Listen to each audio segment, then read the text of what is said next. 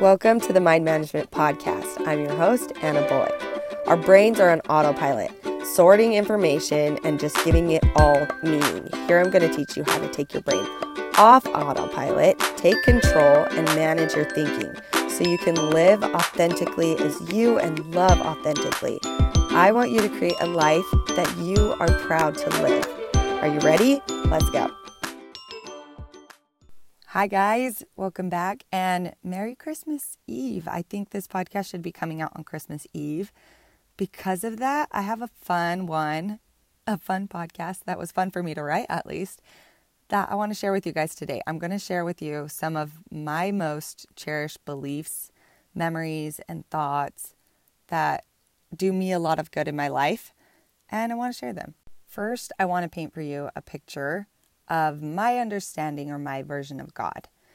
I think sometimes we see him as this like untouchable, almighty, very cold, very rigid, quick to inflict consequences, like being. And that's not my version of God. So let's get started. I see God, I see him as gentle. Like I see me sitting and pouring out my heart to him, kneeling at my bedside, and he's sitting next to me sitting on my bed, patting my back, and caring for me, right? He's super caring, super loving. To me, he is kind. He's placing experiences and people and little reminders in my path every day. The reminders of just how much he loves me. Like he knows me. He knows what will make me laugh. He knows my deepest desires. He knows what I need in the moment better than I know. It's so funny. We have been somebody, I don't know, somebody in our community is doing the 12 days of Christmas for us. And they're every night they'll just drop something off and they're cute little things that like my kids just love, like a whoopee cushion, these funny gifts that my kids love and that I enjoy too. And it's filling the need that I didn't even know was there, right? He orchestrated all of that, is what I believe. He placed my name into that person's mind and it's filling a need like this feeling of community that I didn't even know I was lacking in. He is just so kind. Um, another thing that I believe that he is just.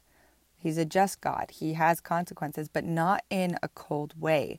When we make our choices, he's the one that is in charge of holding us accountable. And sometimes our choices lead to blessings and I know how I feel when I get to give my kid a reward for doing something that I think was good for them, that I think will teach them, that I think will help shape their character.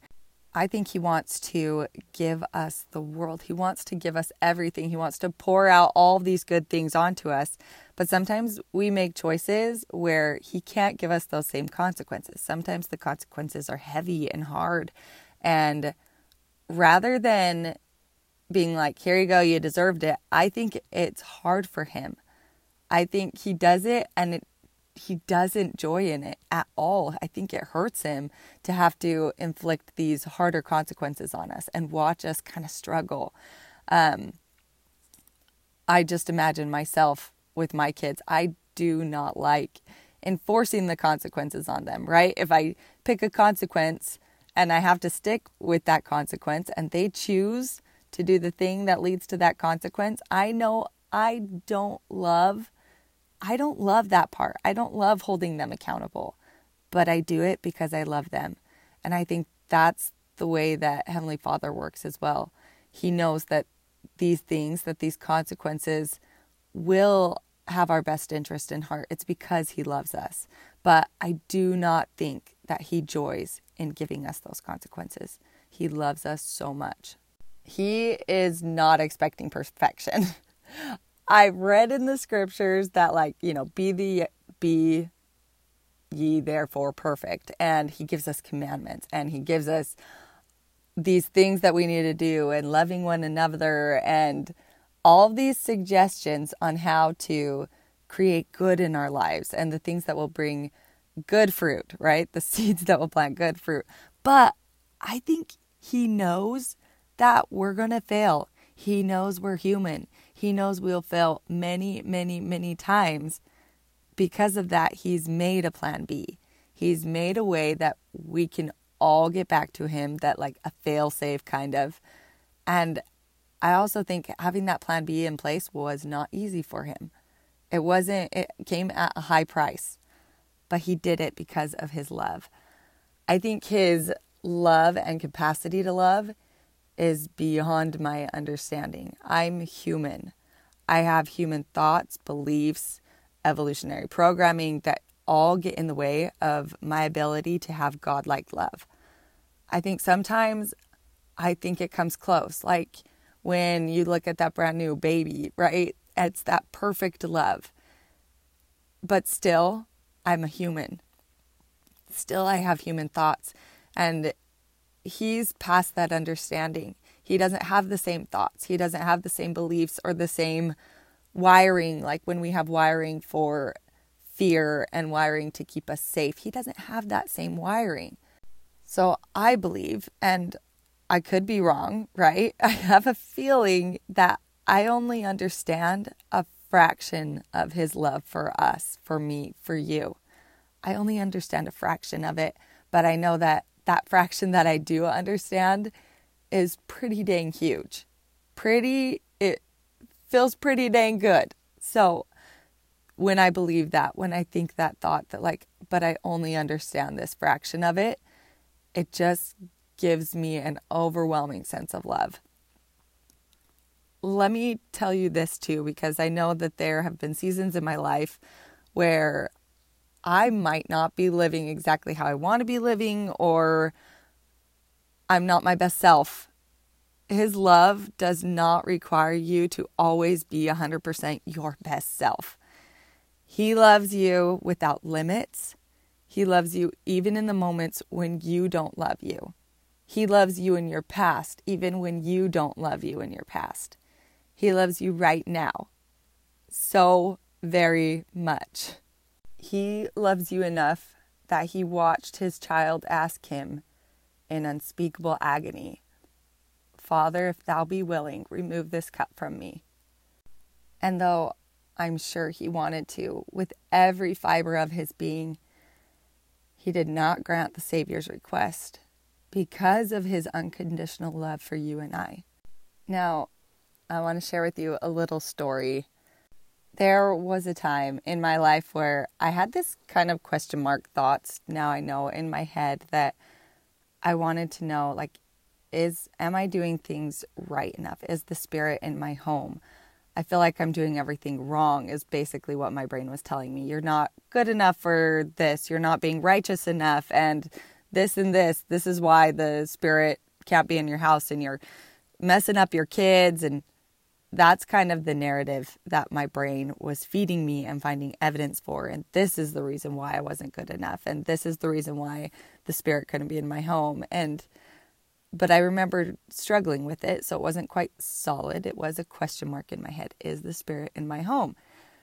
One night I was tucking, it was a couple years ago. My daughter is now six. And I can't remember how old she was when this conversation happened, to be honest everything's kind of a blur when you have kids really close together. Um, anyway, I was tucking her into bed and I was trying to explain to her to see what she knew about the Christmas story. So I was going through the motions, tucked her into bed, gave her her milk, and sang her the song. And then we started talking about Jesus's birth. And when I mentioned Jesus' name, she stopped me right there. And she was like, Jesus was in our home today. And I kind of brushed it off. I moved on. Uh huh. You know, that's pretty cool. And she goes, Yeah, he has owies right here and right here and right here, right here, pointing to the middle of her palm and in her wrist and pointing to her feet and in her ankles. And I couldn't remember the last time we talked about it. I think it was in Easter. And in that moment, it kind of struck me as pretty awesome, but I didn't pair the two together. My struggles and like the questions that was in my brain about the spirit in my home and this experience until I was talking with my cousin who I had confided in, who I had shared this thought with her, shared this struggle with her. And she's like, she told me, I think he's trying to tell you something. and if the spirit was good enough, you know, I can, again, these are all thoughts, right? In order for it to go into the circumstance line, everyone would have to agree. All of these thoughts about God that I have, all of these experiences, whether or not I believe my child's experience was real, all thought line. It can't go into the circumstance line unless everybody would agree. But why not? I thought, why not believe that? Why not believe my child's story was a true thing that happened? That he's trying to tell me, hey, you're good enough. I love you. So that Christmas memory is one of my very favorites. Man, I'm getting choked up about this. I'm sorry, guys. but it was one of my favorites because it's a reminder that he loves us. And if anything, that you can see a consistent theme in this entire podcast is unconditional love. Love like we don't understand. That is why I love this season so much because that love is so obvious and so blatant and it's in everything that we do. And that every good gift comes from Christ. It's all centered around my thoughts and my beliefs in Christ. Those are the beliefs that are pretty solid for me. Those beliefs that I have, remember, they go into the thought line. They're optional. Not everybody believes that they're true, and that's okay. For some reason, these ones work for me. They create a feeling of love for me, and I love the results that they create. If these are not your beliefs, that's okay too. Like, we all have different beliefs, but here's the thing I want you to choose something that you believe that creates that feeling of love in the feeling line. It's all up for grabs. Everything that I talked about today is completely optional, which means we don't have to have tons of evidence to back it up. The brain is going to find evidence. You give it something to believe, it's going to go to work and build the case for it. So, whatever you choose to believe, make sure it's something that sends your self worth skyrocketing. Make sure it's something that reminds you that you are unconditionally loved, whether that's by an all knowing God or whether it's just by you or your family or whatever it is. I want those beliefs to create good for you. So choose them intentionally. If you don't like what you believe right now, if it's not producing good in your life, I want to invite you to take it all out. Just pull everything off the shelves, just like that Marie Kondo. Pull everything off the shelves and put back ones that create good for you. And just believe those with all your heart. I hope you have a wonderful Christmas. I hope that you found something that reminded you that you are so important and you have so much worth and so much good that needs to be done in this world that can only be done by you in your marriage, in your relationship, in the dreams that you have for this world. You have a place. There are words that the way that you say them, the experiences that you've been through, that somebody else is waiting for, that will only click because you said them, because maybe they see similarities in your journey it's easy for our brain to discount things and say, well, it doesn't apply to me because of this and this and this. So there is somebody who is waiting for your words the exact way that you have to say them. That's all shaped by your experiences. So get out there and go do some good and just know you are unconditionally loved. Have a Merry Christmas, my friends, and I will see you next week. Bye.